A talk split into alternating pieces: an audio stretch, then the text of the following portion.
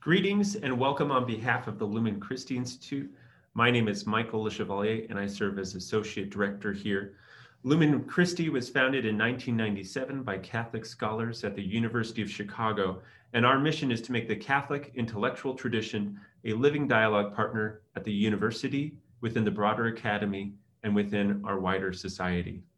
We do this through LEP courses, lectures, summer seminars, and now virtual events.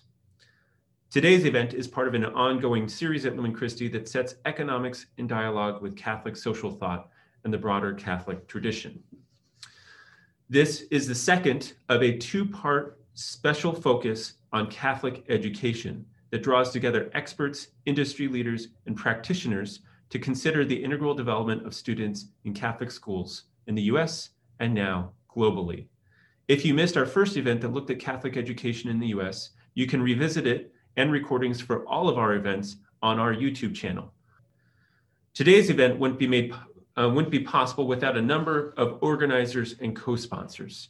This event is organized with the Catholic Research Economist Discussion Organization, the Global Catholic Education, Global Researchers Advancing Universities, um, Advancing Catholic Education, or GRACE, the International Federation of Catholic Universities, IFCU, the National Catholic Education Association, the NCEA, and the International Office of Catholic Education. This event is co-sponsored by America Media and the Roche Center for Catholic Education. I'm grateful for these many institutions that helped ensure the success of today's event.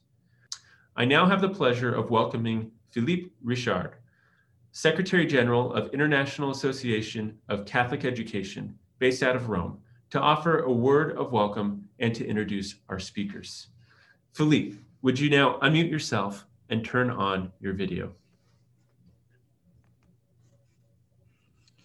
Thank you so much, Michael. Dear friends, good afternoon or good morning or good evening to each of you from uh, around the world who have joined this webinar presenting the Global Report on Catholic Education 2021.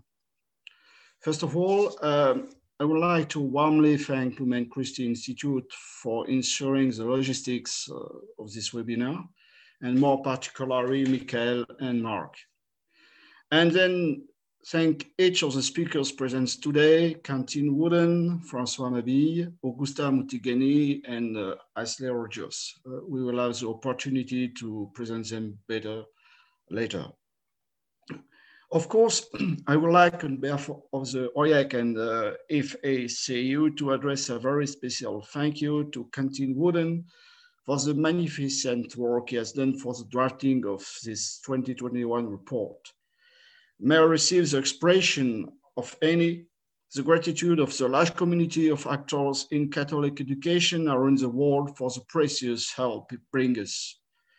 The Global Report on Catholic Education represents a major event in the life of our organizations. Indeed, we have very little detailed information of an academic nature to understand the work carried out by the large educational network in the world, uh, that of Catholic schools on the one hand, and that of over and uh, Catholic university. Writing this uh, annual report allows us to make this network better, this better now uh, within the international organization in which we are represented. It allows us to better demonstrate the concern we have to engage with the international community for the realization of the right to education and beyond for the objectives of world development, which have been promulgated by United Nations system. It's also a representation of a network able to engage with Pope Francis with the Global Compact on Education. In fact, given the nature of our commitments and our relationship with the Church, the work we do can only be measured against strictly economic criteria. Within our organizations, we seek to promote quality education, a culture of dialogue, and the concern to render the service of education for the poorest those who find themselves in what Pope Francis calls peripheries. We know that the global pandemic crisis has increased inequalities in education. This report therefore sheds light on education for poverty and education for pluralism in the particular context of COVID-19. This report will help us to make further progress towards the objectives set by the Global Compact on Education. Four speakers will speak successively in this webinar. First, Quentin Wodon. Quentin Wodon, author of the report, is a lead economist with the World Bank's Education Global Practice and a project manager pro bono with the International Office of uh, Catholic uh, Education. Second, Francois Mabille is a Secretary General of the International Federation of uh, Catholic Universities. Third, uh, Augusta Muthigani is National Executive Secretary of the Commission for Education and Religious Education, Kenya, Conference of Catholic Bishops. She is also the former president of OIEC. And uh, last, Halsey Rogers is a lead economist with the World Bank's Education Global Practice and served as co-director of the World Development Report uh, 2018, Learning to Realize Education's Promise. We are very honored to have you here and we give you the floor without delay, specifying that we will soon organize a presentation of this report in Spanish and in French. Please continue, you, you have the floor. Thank you, Philippe, and, and thank you, Michael. Um, so as Philippe uh, mentioned it, uh, I'm going to make a presentation of the draft uh, report for about 25 minutes, and then we will have um, a panel uh, with uh, Augusta, and Francois. So let me share my screen. And I hope that you can all uh, see it. Here it is. Um, so this is the second uh, Global Catholic Education report. Um, we actually did the first one uh, about eight months ago, um, and we plan to do one every year. The theme of this report um, is education pluralism, learning poverty, and the right to education.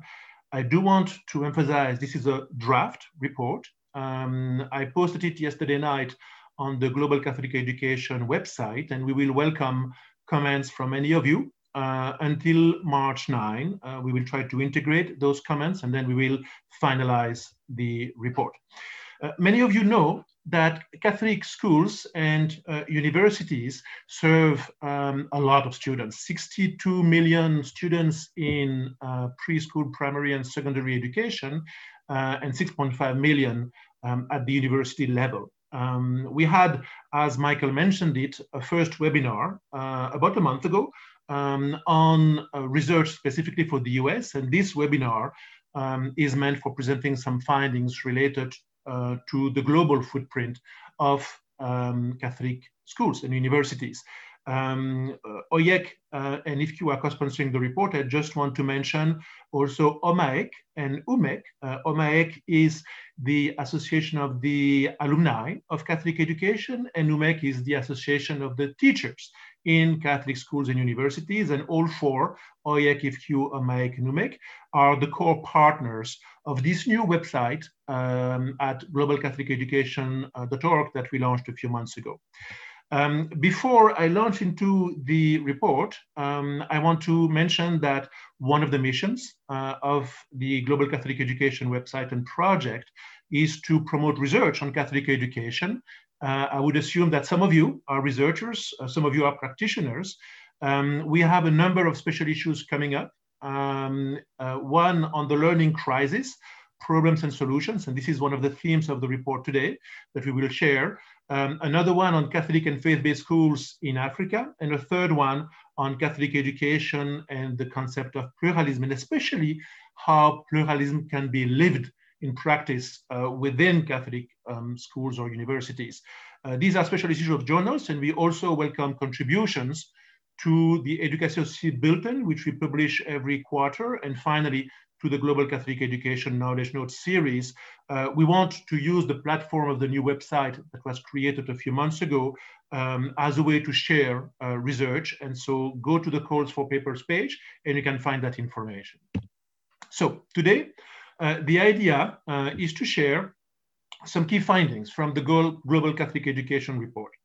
Um, I'm going to uh, uh, go essentially through the structure of the report, uh, which has five chapters. Uh, the first one is about trends in enrollment um, in Catholic schools. Uh, we already had that actually um, in the report of last year, uh, but because this year we introduce also in the report a discussion of higher education, I'm going to go through it again. And probably most of you have not seen uh, those basic data. So the first two chapters are about simply um, the trends in enrollment, um, but there are some important findings there. Uh, then we will talk about education pluralism, um, and I'm going to introduce a measure uh, for education pluralism. And some of you might tell me this is not a good measure, then we'll change it. This is a draft report, so we welcome um, suggestions. Uh, and then I'm going to talk about how taking into account pluralism seriously uh, or the need for pluralism um, could make an impact on how we measure the fulfillment of the right to education. And then finally, uh, the last chapter of the report um, is about the COVID-19 crisis. Uh, the challenges and opportunities. This was already discussed in the 2020 report, but we have a number of new data uh, and, and, new advice uh, that we can share for how Catholic schools and universities can cope uh, with that crisis. So uh, let me go then into the, the basic data. Um, and first, the trends in enrollment in uh, Catholic schools. Uh, K-12, that's an acronym for the United States, means kindergarten, preschool to the 12th grade, so the completion of secondary education. Uh, you can see that over time in this graph, um, there has been growth in enrollment, and uh, today uh, almost 62 million children are enrolled in Catholic uh, schools around the world. Uh, what is particularly important is the blue bar at the bottom, and this represents Africa, both sub-Saharan Africa and North Africa.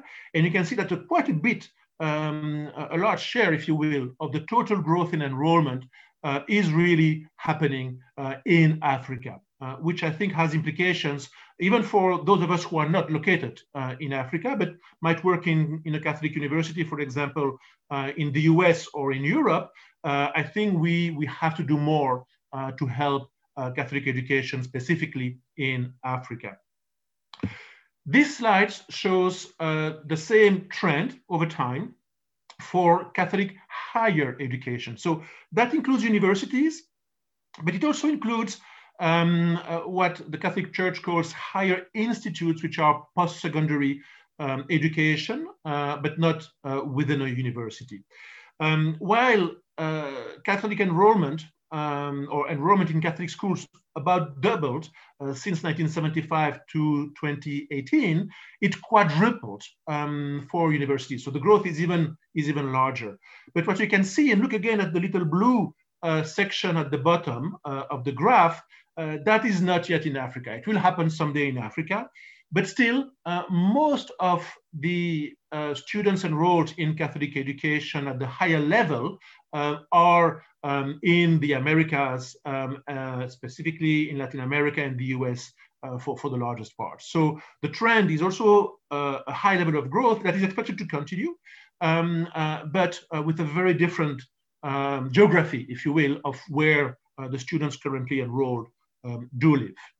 Now, these um, uh, three pie charts are just to re-emphasize again um, the fact that um, the geography of Catholic education is very different depending on the level at which you look at, right? Uh, instead of looking here uh, by region, uh, the idea is to look by income groups. Uh, and the World Bank has a classification of income groups with four categories. You have low income countries, then you have lower middle income countries, upper middle income countries, and high income countries.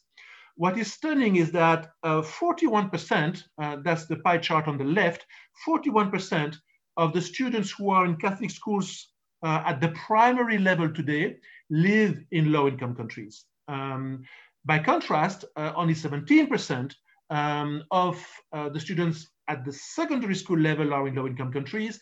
And of course, uh, for the last pie chart, it's less than 3% um, of the students uh, in Catholic universities that are in um, uh, low income countries. Now, Um, I work in development, uh, and I should have said that at the beginning. Sorry, let me say it now. Anything that I say today is not representing in any way uh, what my employer, uh, World Bank, uh, might think. Uh, this is volunteer work at a personal level, so I represent only personally myself.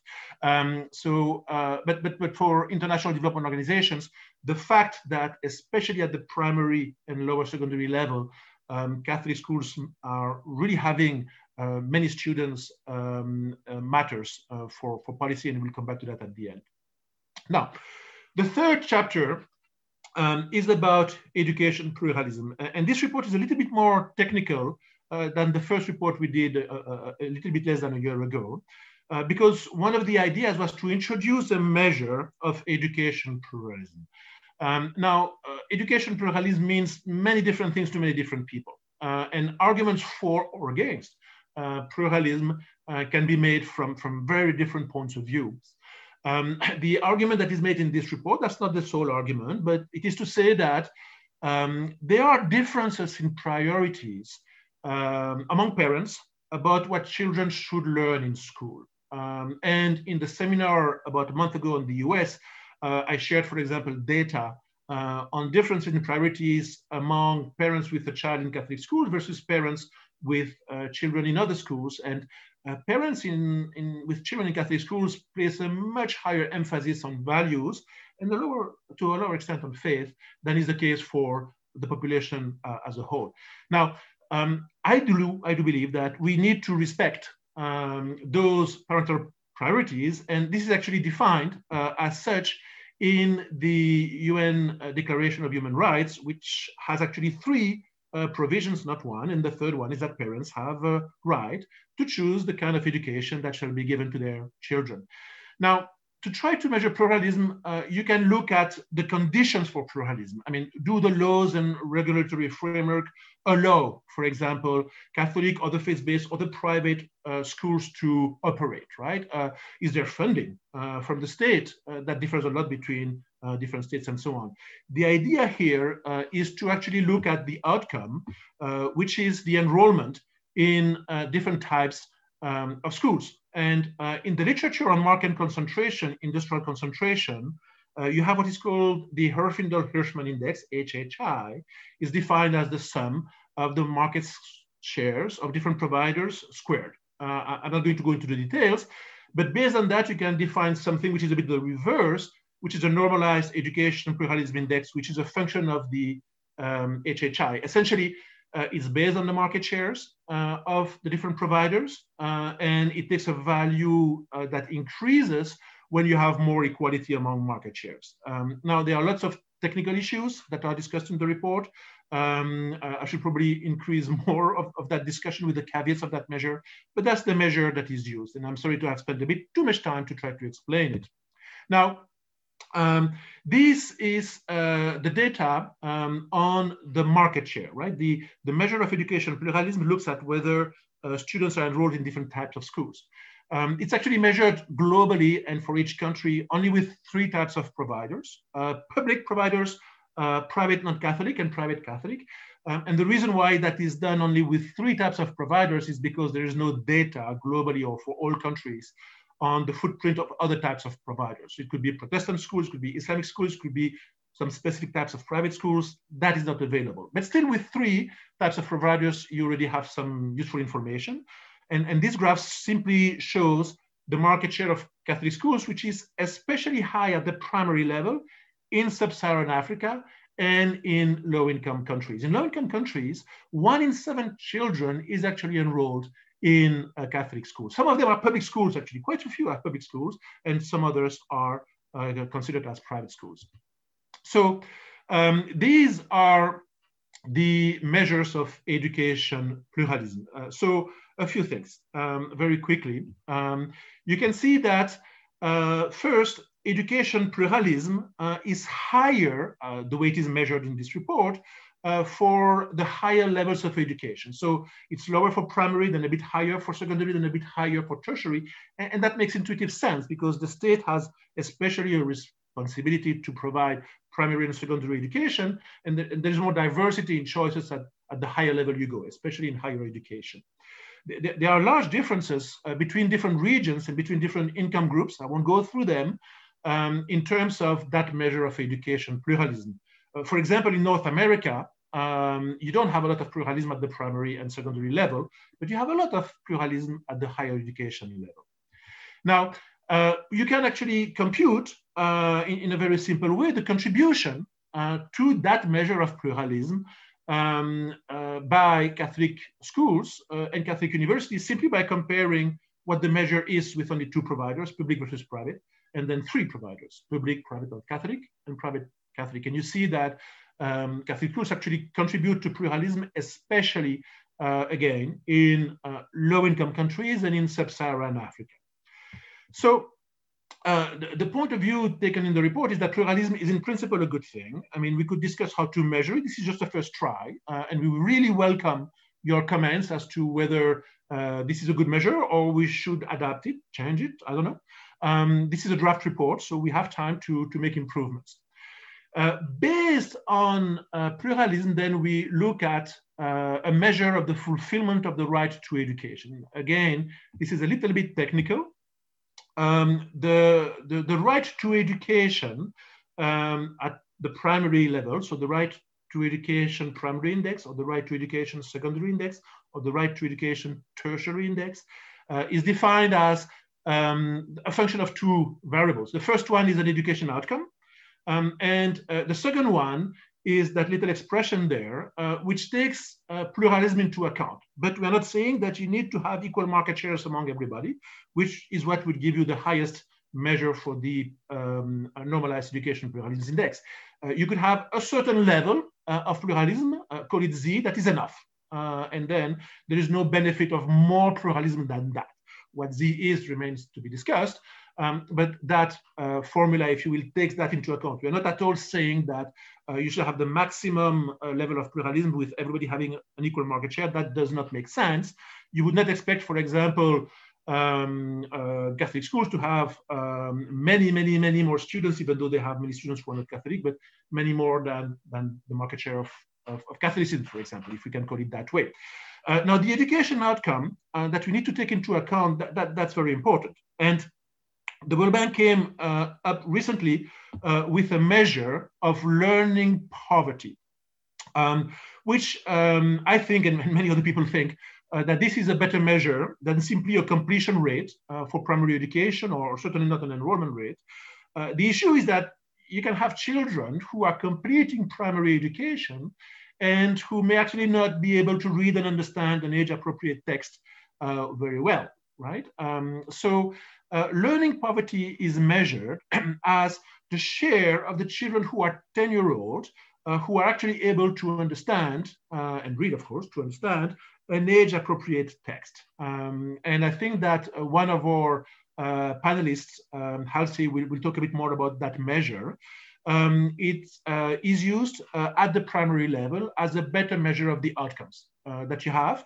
But then uh, by introducing also a certain weight uh, for education pluralism, which, as I mentioned, is actually specifically part um, of how the right to education is defined in the uh, Human Rights uh, Declaration, um, we then uh, add another dimension, right? And um, if you don't have any pluralism, then the right to education uh, primary index will be lower than simply uh, one minus learning poverty, right? For secondary and tertiary, we don't have an equivalent to learning poverty. And so the suggestion is to use the lower secondary completion rate because the upper is not available, and then the gross tertiary enrollment rate. But, but the logic of, of those formula is the same. Uh, and then this is um, first um, uh, a slide showing uh, the difference uh, between uh, learning poverty and the, the, the primary non-completion rate. What you can see on blue that learning poverty is much, much higher uh, than uh, primary non-completion, right? And, and, and this could be done to different reasons. Um, one of them is that uh, it's a different age group, right? Learning poverty is among 10 years old and primary non-completion would be among older children. Uh, but again, uh, you, you have some children who complete primary school formally, but are not able to uh, properly read and understand the text. And that's why the learning poverty measure uh, we believe is, is, useful. Now, the Right to Education Primary Index, um, this is another visual that you have in the report. And again, the report is, is um, on the uh, website, and, and, I'll mention the address of the website afterwards. Um, and, and this shows how um, taking into account um, the issue of um, education pluralism makes a difference or not versus uh, simply uh, at the primary level take into account one minus learning poverty, right? Uh, at the secondary level, we have the same things, but uh, the, the, anchorage uh, or the anchor is uh, lower secondary completion. And at the tertiary level, we have a measure as well, but the anchor there is the enrollment rate in tertiary, right? Because of what's available um, uh, in terms of those um, outcome measures. Um, here, what you see is essentially uh, that the higher weight, that, that little measure of alpha, the higher weight you place on education pluralism, the lower you do uh, in terms of the right to education primary index, and the same would be true at the secondary and at the tertiary level. I, I do realize uh, this is a little bit technical, um, and, and, I do apologize for that, uh, but it is an attempt um, to try to um, include uh, specifically uh, the issue of uh, pluralism, education pluralism um, in the measurement of the right to education, which otherwise would be based simply, for example, on uh, avoiding uh, learning uh, poverty for primary education or ensuring that the children go and complete secondary and, and, and tertiary um, education. So um, the last part um, of uh, the report uh, touches on something that may be more immediately important for many of you, um, which is the fact that we are living currently um, in a major uh, crisis due to the COVID-19 um, uh, pandemic. Uh, this is um, a figure uh, that uh, comes uh, from UNESCO and it shows the number of weeks during which national school networks were closed because of the pandemic. Um, and uh, you can see some differences, uh, of course, uh, depending on geography, but, but in many, many places, um, at the national level, uh, schools were closed for 30 to 40 weeks. Um, when you take into account closures uh, within countries, um, I mean, the length of school closures uh, is even longer. Now, you can think, of course, that in some settings, children were still able to learn. Um, and uh, in the United States, many schools have uh, implemented uh, reasonably good uh, distance learning uh, programs. Uh, but of course, in many other countries, and especially in Africa, but also elsewhere, the share um, of the students who actually have access um, to the internet is extremely low. so I've done computations elsewhere on that. Um, but um, in, in, typically in African countries, you would have uh, at most 10% of children uh, who would have access to the internet. Um, and then you can, you can think about the difficulty uh, of ensuring that the children can actually continue to, to learn. Um, what we do have uh, from uh, the World Bank is um, an estimate of uh, the potential impact of the crisis um, on uh, learning poverty. What you have on this graph um, is the base level um, of uh, learning uh, poverty um, as uh, defined by the World Bank uh, before um, the crisis, um, and then how learning poverty may have increased. these are the orange bars um, because um, of the pandemic. and the learning poverty measures is the one that I explained before, um, is whether the children are uh, essentially able to read a simple uh, text uh, at age 10, an age appropriate um, text. Um, you can see that in a pessimistic scenario, which is the one represented here, uh, globally, uh, learning poverty may have increased by 10 percentage points. Now, uh, the World Bank produced also um, optimistic scenarios and then medium scenarios, which are uh, not as uh, bad, uh, but, but between all of the scenarios, there has been a probably a dramatically increase um, in learning poverty. Um, so um, I do want to mention the specific issue for Catholic schools is that um, especially in countries where um, Catholic schools do not uh, benefit from public uh, funding, um, there uh, has been a large uh, decrease in enrollment because of the crisis. Um, and uh, you can understand why. Uh, affordability has become weaker. Um, and this is data for the United States that shows that uh, in the school year 2020-2021, so this year essentially, um, enrollment uh, in Catholic schools decreased by 6.4 um, percent. Uh, that's uh, the largest drops in many, many years, almost 50 years. Um, and uh, that is a drop, uh, especially for elementary students. Um, and that drop will probably carry on in a few years uh, to secondary students. So the schools are affected in a dramatic way. Um, we did some research about what might be the impact of the crisis on enrollment in Catholic schools globally. We got responses uh, from uh, just under 40 countries, if I recall. Um, in some countries uh, where the schools do benefit from public funding, there was not much of an impact. In other countries, there was a dramatic impact, and the United States um, is one of those um, cases. Now, how to respond to the COVID-19 crisis. Um, uh, this was already discussed in part uh, in the previous um, Global Catholic Education report that was published uh, at the very beginning of the crisis last year. Um, uh, this uh, includes multimodal distance learning, um, reopening schools safely. for the US, you have actually new CDC guidance that came out just on Friday, I think. Uh, real Roman campaigns, uh, economic incentives in some countries might be very important to try to re-enroll children uh, who dropped out, remedial education, financial reliefs for schools. Um, in the United States, actually, um, uh, Catholic schools benefited like other um, uh, private schools from the CARES Act, uh, but that's not the case in many other countries.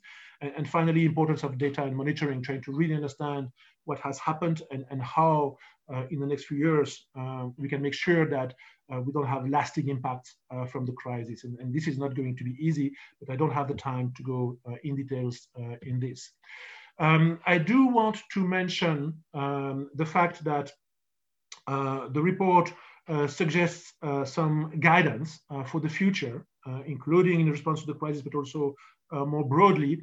Um, and we do mention um, a new study prepared by the World Bank um, on how to um, improve education outcomes, if you will, uh, realizing that the, the promise of, of, of, education. Um, the analysis is uh, organized in five uh, buckets. Um, uh, how to keep learners engaged, um, how teachers uh, can facilitate learning and, and, and, what can be done for teachers, um, uh, whether learning resources, uh, manuals, but many other things are adequate and, and diverse, um, whether the schools are um, safe um, and inclusive, um, uh, and then uh, finally, uh, on uh, education uh, systems more broadly. Uh, and, and, actually, I can't see on my screen exactly the wording because my, my, my, my, my video is blocking it, but, but that's the last element. Um, the World Bank proposes in each um, of those five areas a number of key principles, and you have more details in that report.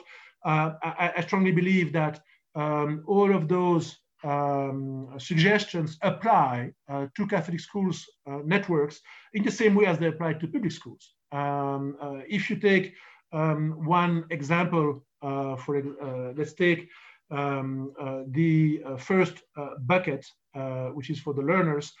it's very important to increase the provision of early childhood development, to remove demand side barriers to education, and, and, of course, cost is, is a demand side barrier. Uh, to put conditions in place for learning uh, to be with joyful rigor and purpose. I won't go into the details, and then to bolster the role of families and communities.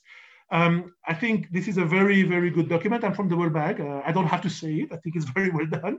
Um, I also think that it uh, basically avoids completely um, the issue of uh, private provision and especially uh, provision by Catholic schools, but also by all the other providers. Um, I mean, you could say that this was too much to put in that report, um, but at the same time, uh, I think that uh, there's a lot of debate right now, and um, there is no consensus uh, in terms uh, of different actors about how to support um, uh, Catholic education or other types of private education. Um, and uh, what will be very interesting uh, to see uh, in a few months is uh, the report uh, that will be put out by um, UNESCO, the special unit that does the Global Education Monitoring Report. that's a report published every year. And the theme this year is precisely about the role of non-state actors. So that will be uh, very important as a report to uh, set the stage.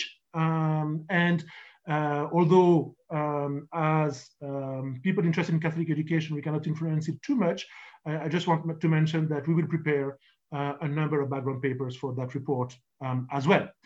Um, I have two more slides uh, to conclude. Uh, the first one is that we all have our inspiration I just want to mention that uh, a key inspiration for me uh, for work on um, poverty more broadly in Catholic schools and, and many other things uh, was Father Joseph Wresinski. Uh, just you know his name, you can Google him on the web, you will see what, what he was doing. And I do want to mention that we have, apart from publications, uh, we have reports, um, we have uh, knowledge notes like the one, well, I didn't actually mention those, but you also have interviews uh, with people who have very interesting things to say about uh, Catholic education. I mentioned one here with uh, Sister Marta Seide, um, uh, who is a Salesian from Don Bosco. Uh, we actually also would want to interview people who are critical of Catholic education. Why not? Uh, that would be very interesting to learn. And so if you know people we should interview, we would be happy to do that. But we have a series of knowledge notes as well available on the website. So um, to conclude, um, we hope that uh, the uh, Global Catholic Education Report uh, 2021 that I just presented in broad uh, outlines will be useful to you. Um, we are trying to introduce a new measure in that report. Um, you can criticize it, that, that's very welcome.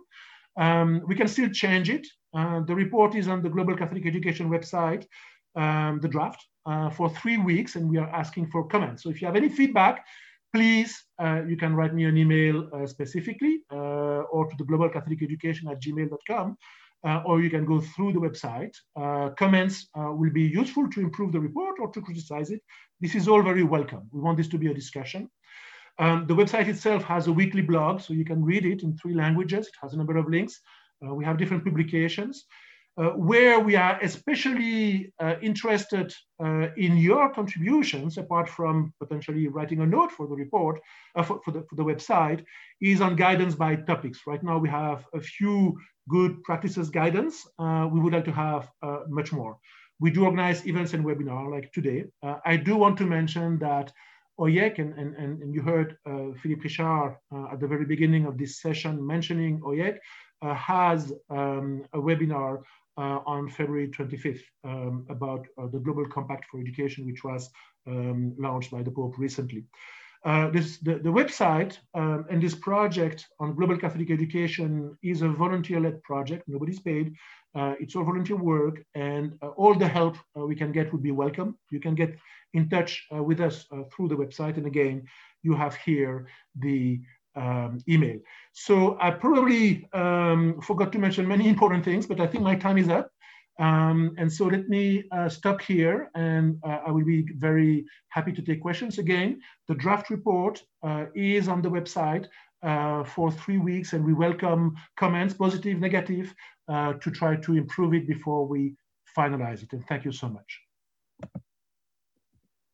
Um, thank you, Quentin, uh, not only for this presentation, but also for helping to pull together um, both of these webinars in the first place. Um, really uh, fantastic work. So thank you very much.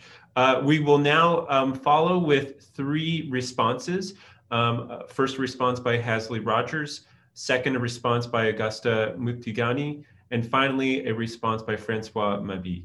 Um, Halsey, I invite you to unmute yourself and to turn on your screen. Great, thank you, Michael, and thank you, Quentin. Um, so this is a this report is an impressive effort. I think a, a useful compendium of knowledge about Catholic education around the world. Um, there's a lot I'd like to discuss in the report, including how to think about this idea of a pluralism pluralism index. But I'd like to leave some of that for the discussion. And for now, I'll focus my brief remarks on a really important theme of this report is the way it's oriented toward the broader global aspirations for development and education, in particular those that the world is committed to in the Sustainable Development Goals, and all considered in the context of this COVID shock. Now, the Sustainable Development Goal 4, for those who don't know, is really aimed at realizing the potential of every child. And uh, Philippe in the intro mentioned the right to education. And what does that look like in the SDGs? Well, it, it goes beyond sort of a quantity based conception that was more predominant uh, in, during the Millennium Development Goals, where the focus was getting on children into school. What we now emphasize in, in Sustainable Development Goal 4 is the need to ensure, quote, in, ensure inclusive and equitable quality education and promote lifelong learning opportunities for all. Now, education clearly involves what, what the report says. The report says, quoting the Congregation for Catholic Education as, quote, uh, education should lead to fraternal humanism and a civilization of love, which I thought was quite an inspiring idea. And that reminds us that education is about developing the whole child and the whole person. Um, but realizing that potential really requires an education that inspires and supports learning including foundational learning. Um, and this is not happening in many countries. I mean, we have, as, as Quentin mentioned, a global learning crisis. And without dramatic, concerted action of all parts of society around the world, and that includes faith communities of all types, the situation is going to get much worse before it gets better. Um, so, in the next few minutes, I'd like to briefly go through some evidence on that and on what we can do about it because I think this provides the broader context in which Catholic education around the world will be operating in the coming years. So let me um, share a few slides here, which I hope you can see. Um, Quentin mentioned, uh, sorry, the slideshow is not starting. Um, sorry this worked fine when we tested. Um, I will probably I'll do what I can here. Um, so Quentin mentioned the uh, the the learning poverty, um, and and so the the learning poverty index, which uh, shows here, uh, in in low and middle income countries, 53% um, of children around the world in, uh, could not read and understand a simple text by age 10. And this is what we called uh, learning poverty. Um, and let me just try the slideshow again. Um, sorry, for whatever reason, that's now not working, but 53% um, of children could not read and understand a simple text by age 10, a simple age appropriate text. And actually, it's even worse than that. Many of these children were actually assessed in, at age 12 or 13. So, so it's much worse. Um, if we look around the world, we, we find that in, uh, Quentin mentioned the focus on Africa. In much of sub Saharan Africa, that figure is much higher. We find that uh, in, in parts, you see here the, the darker shaded countries, it's 90 to 99% of, of children are in learning poverty. So we had a severe crisis even before COVID. And, and part of the problem was, was in some countries, high levels of inequity, um, where clearly the poorest children, the children who needed it the most, actually had the, the highest levels of learning poverty, which meant they were not getting the leg up they needed from education. Um, even worse, uh, it was not really progressing rapidly enough. We were not getting seeing progress.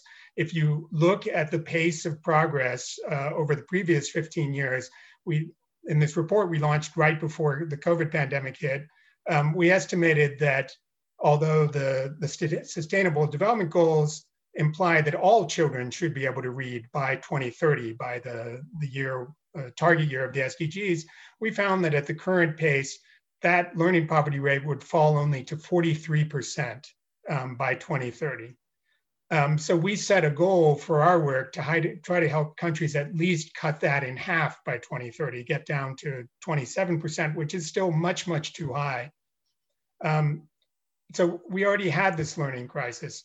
Um, now the situation is much worse. With COVID, um, we find that uh, that number is likely to rise to 63%, as Quentin said, over, over the next couple of years um, because of this very high number of school closures with 94% of children out of school at the peak, because uh, distance learning is not working for many children. So you have severe learning losses around the world, including in the United States, um, which Quentin mentioned, but much worse in many other countries. Um, and, and so that's the context where, where we're, we're operating. Um, and, and it's really going to take a concerted effort of, of all of us to try to reverse those learning losses. Um, this is really the, the largest education crisis of the last century. Um, so what we need to now be focusing on is how to turn that around, how to build the foundations of the future of learning, learning by, as Quentin said, building back better. Um, Quentin went through some of that vision of what that looks like. And, and we want learners to be prepared, motivated, empowered. Teaching has to be socially valued. Um, learning resources, there needs to be enough for teachers and students to work with. We need safe and inclusive school environments, and we need systems to be well managed. And all of that is oriented toward making sure that all children can learn with joy, purpose, and rigor.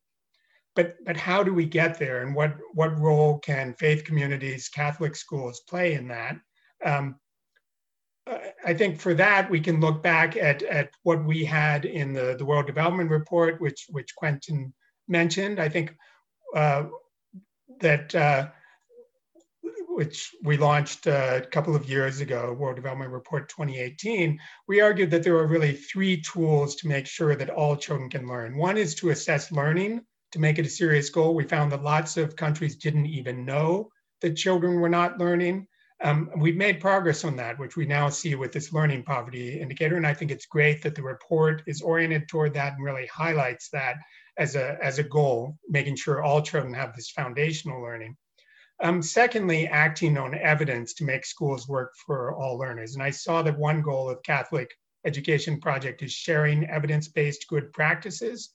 Um, I think that's that's crucial because uh, we know that there's room for improvement in all types of education. As the report says, there's widespread belief in many countries that Catholic education leads to superior outcomes, but that's actually quite hard to show empirically um, for various reasons. And we know there's there's room for improvement. Um, we recently supported a, a global education evidence advisory panel that came together of leading experts from around the world um, that came out with a, a, set of recommendations on cost-effective approaches to improve global learning. Um, what are the best ways, most cost-effective ways to move toward these outcomes? And they came up with uh, a series of, of, evidence, and we look at things that are good investments. These are things like um, reducing travel times to schools, which is something that, that Catholic schools can, can play a role in by being situated where there is no good public education available. Things like structured lesson plans for teachers, really where teachers are not as well trained, um, not as well educated and prepared, help them with, with better training and with uh, clearer lesson plans, a lot that, that any type of school can learn from. But there are also some bad buys, things like that they identified, like just investing in computer hardware, thinking that that will help solve problems, but without helping teachers learn how to use that and incorporate that in their lesson plans, um, that can often be a very bad buy. So there's lots of this type of evidence that we can all share and, and learn from each other on. And then finally, the final uh, thrust in the WDR was what we called aligning actors to make the whole system work for learning. And there the idea was that we often hear about how we need a whole of government approach to improving learning. So we need to make sure that, for example, health ministries are helping children be well nourished and prepared for schooling. But it really takes a whole of society approach. And we need everybody helping the schools work better from, from politicians, the private sector to international actors, but also civil society organizations, faith-based communities. They play a crucial role um, both in essentially putting pressure on politicians on the political system to make sure that all children have opportunities to learn, especially the most disadvantaged. But also in the case of where we have Catholic education, um, both providing uh, access to schooling where there is none, uh, for example, in remote communities, um, providing new ideas about how to make education work better for all children. Um, so there's a lot that can be done there. And I'm very happy that this report has helped uh, orient that, that discussion toward those goals. So I'll stop there. Thank you. Um, wonderful. Augusta, could you unmute yourself and turn on your screen? Thank you. Thank you very much, Michael, and thank you, Quentin, for the very informative report. Now, my brief remarks um, pegged on the issue of the trends in enrollment in Catholic schools. It is a fact, as Quentin reported, that in Africa, I think in Asia, the enrollment shows, the numbers shows that the enrollment is going up, which is a fact. Uh, and that may be due to a number of factors from population to the quality of education offered in that schools, in those schools. But I think it would be very interesting at this time to find out as the enrollment goes up in these Catholic schools, what is happening to quality of education offered in those schools? Is, is, are they moving at the same pace? And besides the quality, Quentin mentioned very well that when it comes to education pluralism, parents choose Catholic schools from a perception that there's character formation and values. So with the high enrollment, what is happening to character formation and values. Is there a risk with the high enrollment? Or are we able to maintain the same with increased number of children? Now, Catholic schools and Catholic education is what it is because of teachers. So we have seen the enrollment is going up. I believe we are maintaining the quality, but what are we doing to the teachers in these schools? What happens to the teacher training programs? Uh, in a number of countries, the teachers that work in Catholic schools are trained in the same institutions as those working in other non-Catholic and public schools. So what are we, what is going on, which would be very interesting for me to get to know what is happening with these teachers in Catholic schools so that as the enrollment goes up, then they're able to maintain the ethos, the values, the character, and the culture of the schools that is attracting people to these schools. Now, on the issue of learning poverty, it is a fact. And I think we, we have seen other findings of researches, even in Kenya, which is showing that uh, at age 10, even at age 14, children are not able to read simple sentences or even do mathematics. And, and this may be a pointer at the teacher quality and other facts. But of great concern is now with COVID, um, House mentioned that the figures he has are 90%.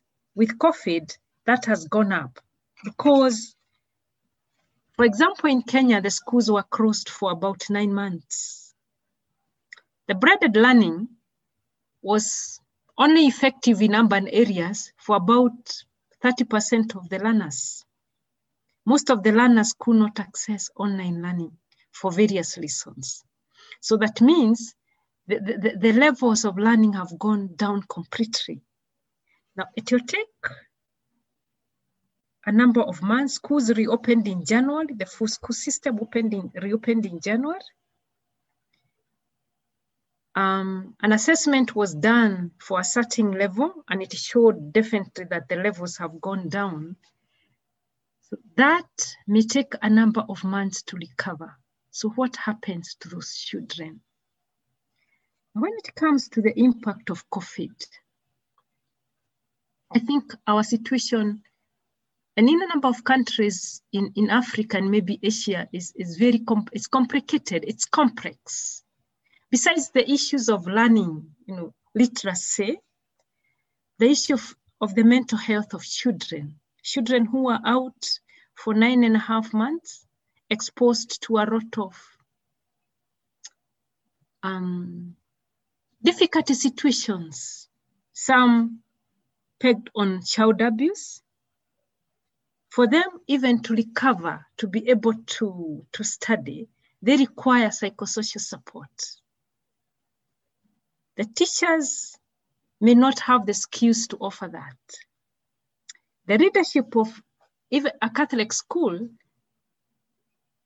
may not have been prepared to deal with crisis whereby they've got to deal with teachers who need psychosocial support, children who need psychosocial support, parents who need psychosocial support, and at the same time, supervise delivery of curriculum. So, so the situation has, have, the, the situation is very complex, such that um, the learning poverty will be on the increase and we've got to look for measures of addressing that and doing that within a given time so that we do not release children from schools without the basic you know, literacy skills. No, no, in, in, in Kenya, we, we have different categories of private schools, even among Catholic, Catholic private schools we, we have schools that are in um, disadvantaged areas that offer more than just education to children and their families. They actually support families, not, not children. We have other schools that are in urban areas. Uh, and the environment is, is quite different. So, so, when we look at um, the impact of COVID, I would like to make three proposals and three suggestions. That for the Catholic private schools to address and to mitigate the impact of COVID, we've got to look at the skills of a teacher. We need a teacher with the skills of the old 21st century, teachers who are able to deal with crisis, difficulties that are unforeseen, and, and they are able to adjust to a situation so that they can address to the immediate psychological, mental, emotional, and spiritual needs of children. Number two, we need to explore the possibilities of the public-private partnership. In quite a number of countries, especially in Africa and in East Africa, the church private schools, the Catholic private schools do not receive support from the government. But when you look at this COVID times, the schools are struggling, yet they support a very high number of children, more so in the disadvantaged areas. So how, how, how do we talk of um, education pluralism when they are not supported? Those who are not supported in whatever way, and the fact is, as we have a saying in this country, that there are no private and public children. Number three is on the strategy, exploring on the strategies of getting parents and guardians to be involved in the learning of their children. Yes, we may have parents whose level of education is not that high, but um, for us to get to a situation where a 10 year old cannot read or write, you know, basics, you know, basic literacy, I think we need to get the parents on board so that the partnership between the family, the school is very strong and, and parents are able to rise with the teachers um, to, to support children in some of the gaps. So even though with COVID, the situation is difficult, I think there's hope in Catholic schools. Um, many parents still opted to have their children in Catholic schools, even with COVID for various reasons.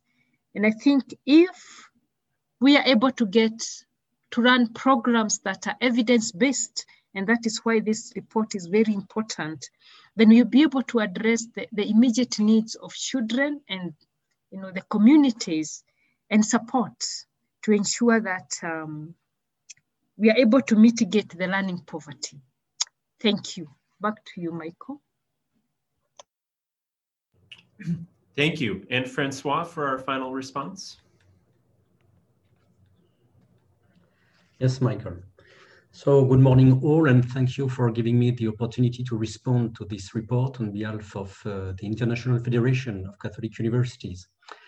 I would like, to, I would like uh, first of all to thank Philippe Richard, my colleague, Secretary General of the OIEC, for having taken the initiative a few months ago to launch a very fruitful reflection on possible joint actions between the OIEC and uh, the IFCU, and more generally, other Catholic higher uh, education and Catholic education organizations, joint actions of which this report is the first concrete fruit. And of course, I would like also to thank the author of this report, Catherine, for all the work done and also for the fruitful meetings we have had with him this last month. So I will give you some comments about uh, more specifically the Catholic higher education from a specific point of view from IFCU. First, to comment, uh, this capitalization work make it possible to obtain for the first time, I think, a global view of what Catholic education represents in the world through the diversity of its institution from technical and vocational education to ecclesiastical and Catholic universities. Of course, IFCU is not concerned by all these institutions. As an indication, while the Congregation for Catholic Education estimates at around 1,500 the number of Catholic universities, our survey, which joins uh, that carried out by Boston College a few years ago, only counts a little more than 700 Catholic universities in the world. Now is not the time to go into detail about the different types of Catholic higher institutions what catches my attention is the figure given by Quentin, just over 6.5 million students in our institutions around the world. This makes uh, this uh, network of our institution globally and the Federation very specifically the leading private higher education group in the world. And the question I would like to raise is the following one. What do we do with this potential force? Do our collaborative practices measure up to what we stand for and what we could do together? And my answer at this very moment is clearly no. My observation today is twofold.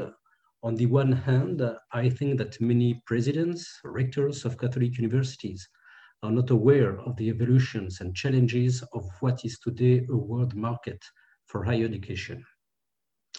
Consequently, the international dimension of university activities is reduced to student mobility and scientific cooperation without also addressing the challenges of higher education, very well mentioned elsewhere in the report, starting with the inequalities of access to this education. Our collective reflection remains, according to me, insufficient and our proposals little known, the, if they exist, in the field of the fight against inequalities and for access uh, to higher education. Likewise, while our field of activity is subject to strong and numerous disruptions, we do not act collectively enough to reflect on the changes that will occur. The risk is then to see our Catholic universities gradually merge into the national education systems with a possible Catholic identity without any other potential influence than that exerted on the campuses and not in the social political order of decision makers. My second comment will deal with pluralism. The reflections proposed in the report are very interesting. Perhaps Quentin will present them in more detail for those who wish. I would like to expand here on the basis of my observations at the head of IFCU. We are currently working on a program called Resilient University, which includes an important theme, university facing risk, universities at risk. The existence of private universities, here Catholic, is important to promote pluralism in education systems.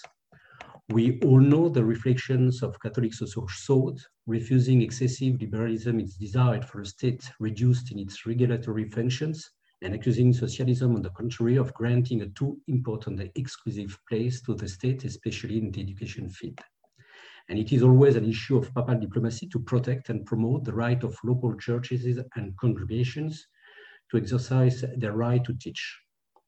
Catholic universities, beyond their own mission, therefore play a greater role here by allowing the expression of a real pluralism within societies.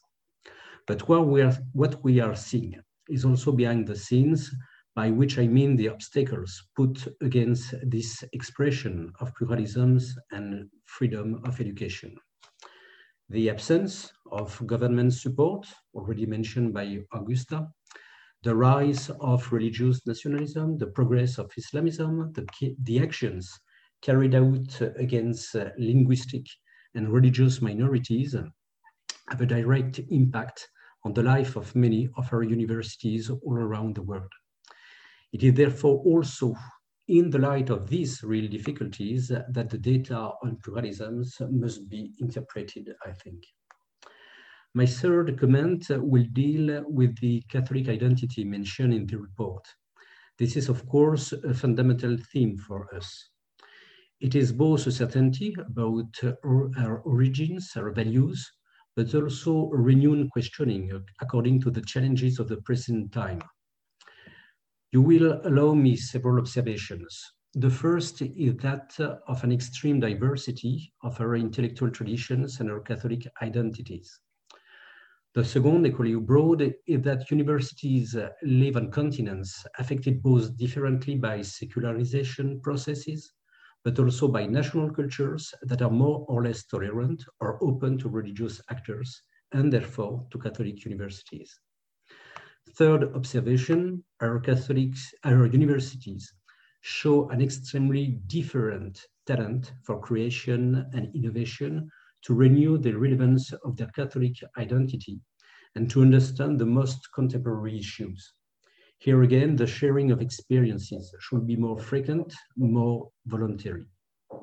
Fourth observation, globally, our Catholic universities not only play a role by their very existence in the expression of educational pluralisms, but they are as such a place of expression for tolerance and pluralism in, two, in the two international surveys that IFCU has carried out in recent years on the values of young people on our campuses, surveys which are available to you, it appears very clearly that our students are not predominantly Catholic and that would, we welcome students also coming from other religions, these students sometimes even being in the majority on certain campuses.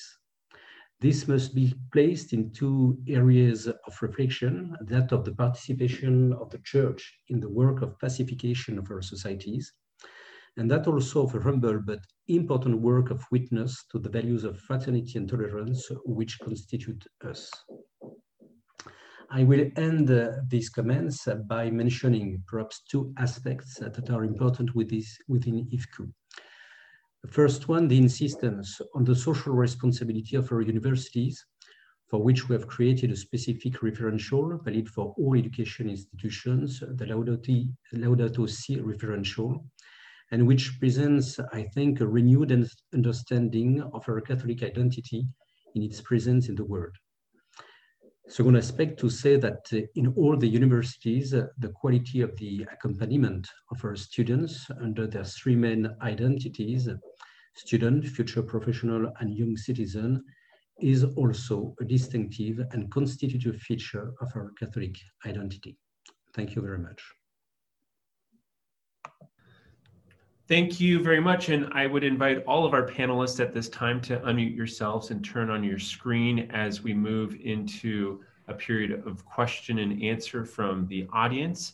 Um, a first question, um, uh, Quentin, to direct to you. Um, uh, how do you define pluralism as it's functioning here? I, I, could imagine for many Americans, they might be thinking mostly of pluralism within their schools. So is it simply Catholic versus non-Catholic, religious versus non-religious, spiritual versus non-spiritual? For the purposes of, of this report, um, what sort of definition of education pluralism should our audience members take away? Well, uh, there are, of course, a lot of constraints in terms of the data uh, to estimate uh, education pluralism. So, I mean, the, the, the basic intuition, which comes from the literature on market concentration, um, is that if you have um, a firm uh, that has a very large market share um, and other firms uh, do not, the other firms may be squeezed out, right? And that's why you have what is called the Herfindahl-Hirschman uh, index, which is measured as the sum uh, of the squares of the market shares. Um, you can do a small transformation of that uh, to take into account the number of providers that you can actually um, observe uh, with the data that you have. And uh, pluralism here is just a transformation of that. Um, so it's based um, on the market shares of different providers. Um, and one of the limits in the report is actually that globally, uh, for all of the countries in the world, um, I mean, we are able to compute market shares only uh, for public, uh, private non-Catholic, and private Catholic schools. I mean, the other types of um, providers, uh, including, for example, the Protestants and so on, do not have the same data that the Catholic Church has, right? Um, now, uh, when you have better data, like for example in the United States, uh, you do have better data. so there's a little box in the report for those interested that computes um, the same measure of pluralism uh, based on 40 different types of uh, schools. Uh, have 40 different types of schools over time in the US, right? But in most countries, you do not have that.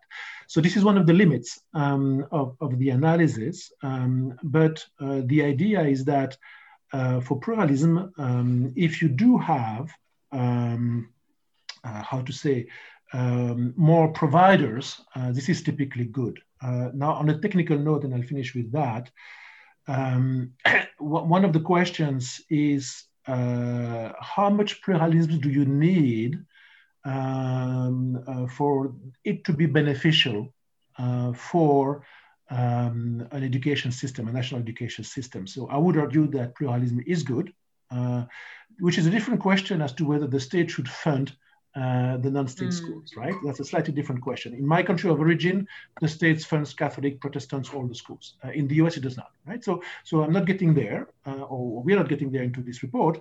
But I think some level of pluralism is good because not everybody wants exactly the same thing uh, from all types of schools, right? Um, and um, if um, you have some pluralism, you also, uh, I think uh, it's warranted for the state to impose some conditions on schools, right? It's not that schools can do whatever they want, right? So you have some conditions.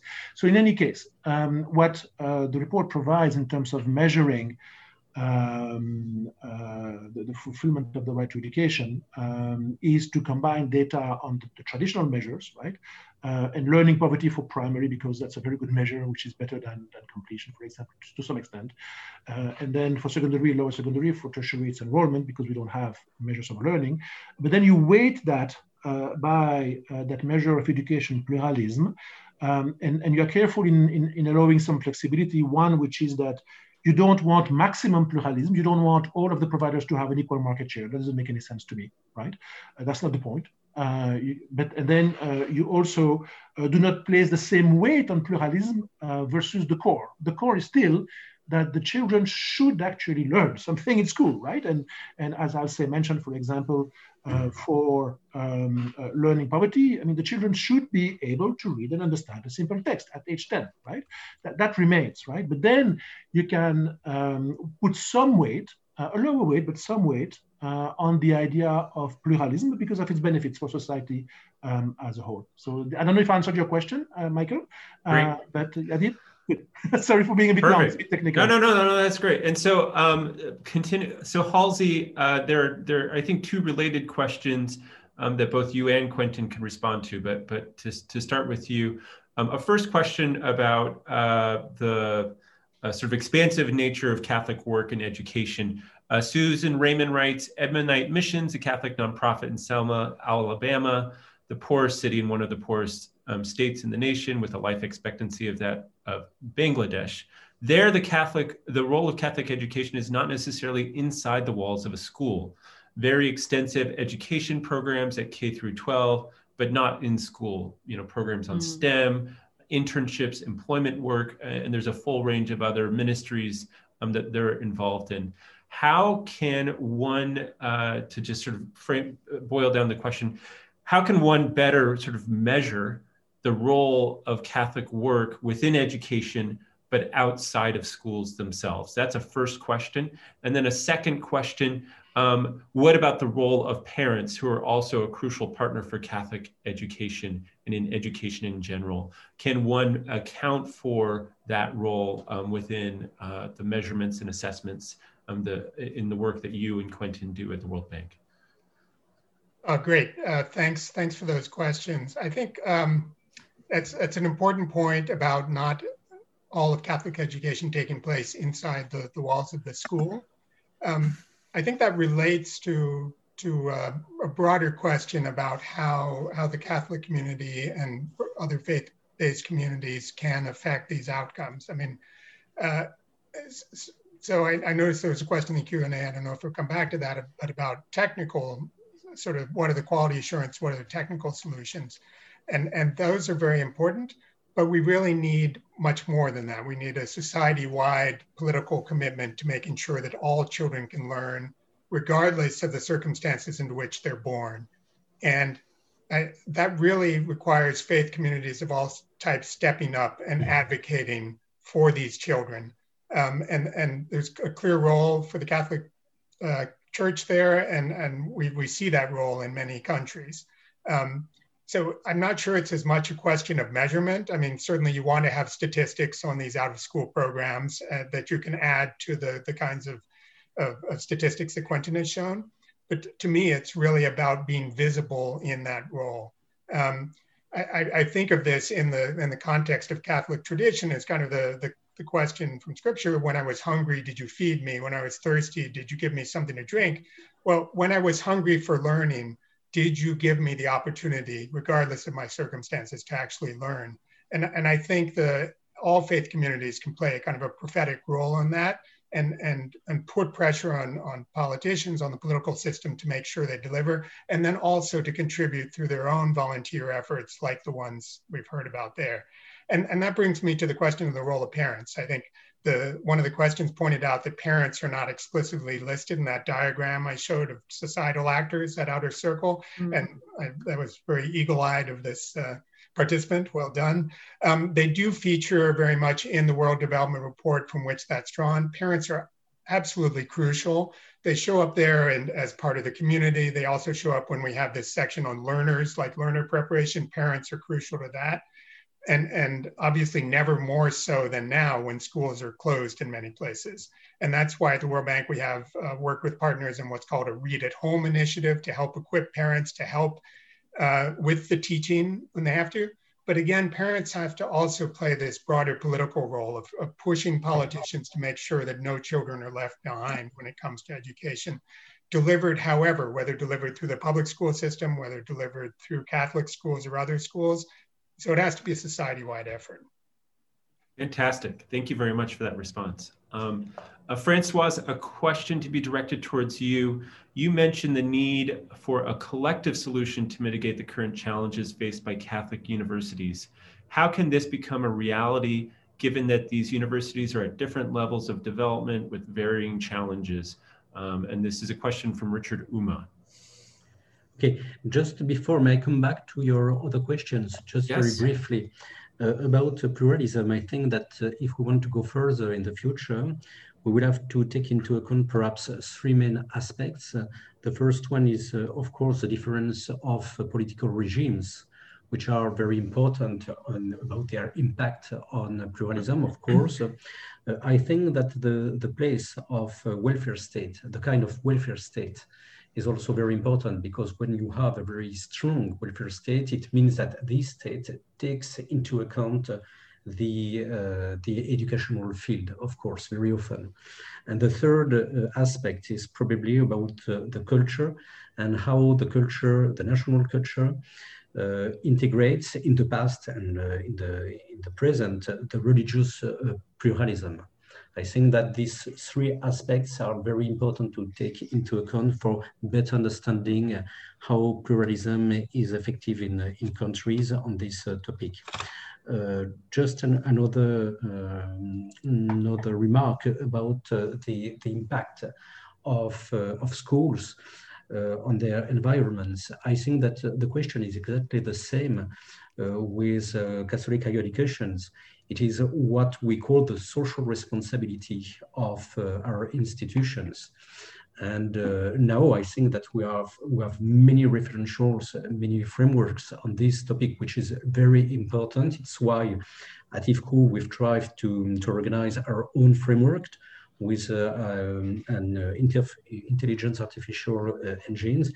But I think that this topic will be more important uh, in the future that, than it was yeah, that it was in, in the past. So uh, the, the quality of the criteria that we include in this kind of framework are very important to understand, as it was asked, not only the work that is done on our campuses or in our schools, but also on the, on the local uh, environments.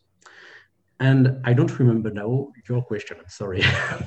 so the, the, the, question is somewhat related, but um, as as you within your work as an institutional leader, work yes. towards collective solutions to help mitigate the challenges faced by Catholic universities. How does one address the fact that universities, even within the same nation, but also this is a global report looking broadly, um, have uh, different levels of development and very and different challenges. What does it mean to work towards a collective solution when there's such a um, inequity between institutions? Um, I, am not, I'm not sure having any response to, to, to that. Uh, uh in fact, I, I, think that it is uh, the, uh, the, the main interest uh, of working at IFCU uh, to understand that great diversity of, of our universities all around the world. One thing, once saying that, I think that what we, we must do is to share, to share our practices uh, to share our reflections on the evolutions, which are quite different from a country to, to another, of course, to share our data. Uh, I think that perhaps we are, we are diverse, but perhaps that the, the collaboration, the cooperation among us is not uh, um, enough worked. And uh, if I have a call today, it could be that uh, on the, the website uh, that uh, Quentin has created and uh, on each website, we can uh, reinforce uh, this, this aspect.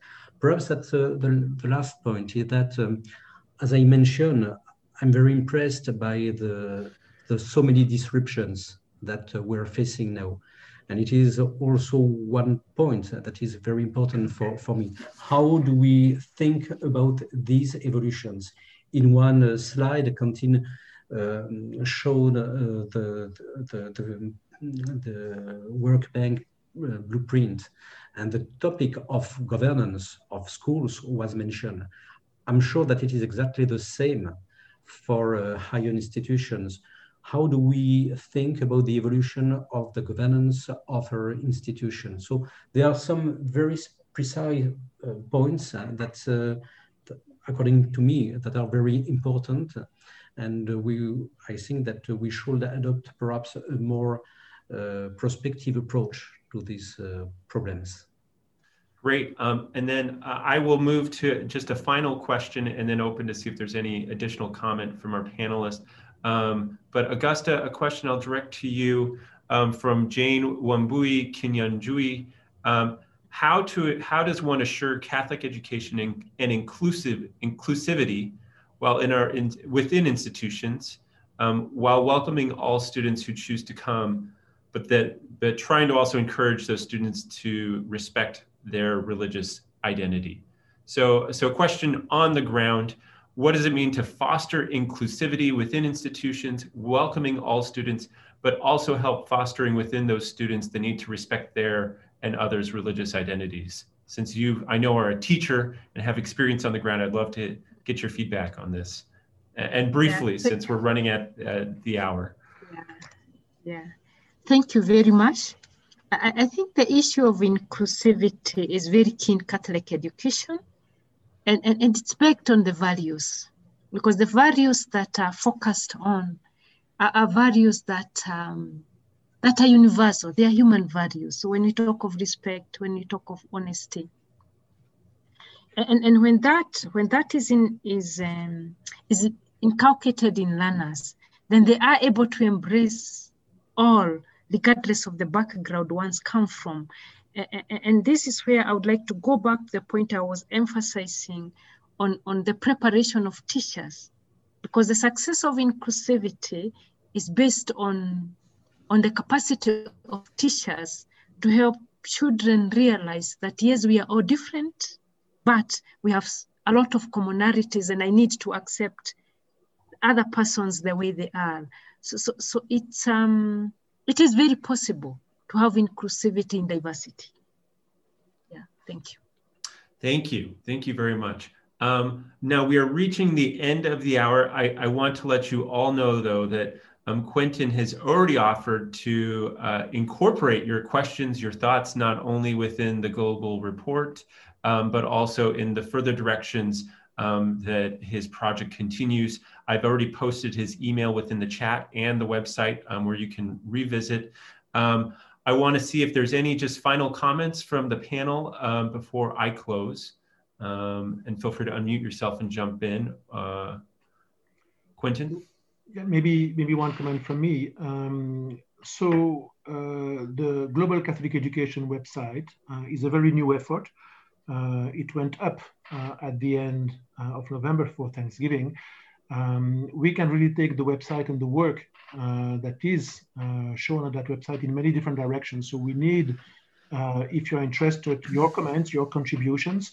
Um, it is co-sponsored by OIEC, uh, by IFCU, and by OMAEC and by um, UMEC. Uh, so it is K-12 university, uh, alumni and teachers. Uh, but again, um, the, the idea is to make this useful to you. So if you do have um, any question, any comments, whether it is on this uh, specific draft report uh, that we will finalize within the next uh, few weeks, or whether it is on other things you believe uh, we should do, please do reach out um, through the website. You can contact us. Thank you so much. Well, uh, again, then I just want to express a word of gratitude to all of our panelists here um, for helping us attend to this really important and crucial issue that's not only a local issue wherever we're at, but also a global one um, that uh, certainly us within the Catholic community have a care for all of those around the, the world, as Pope Francis um, called us recently in his most recent papal encyclical. Uh, thank you all again and have a wonderful week.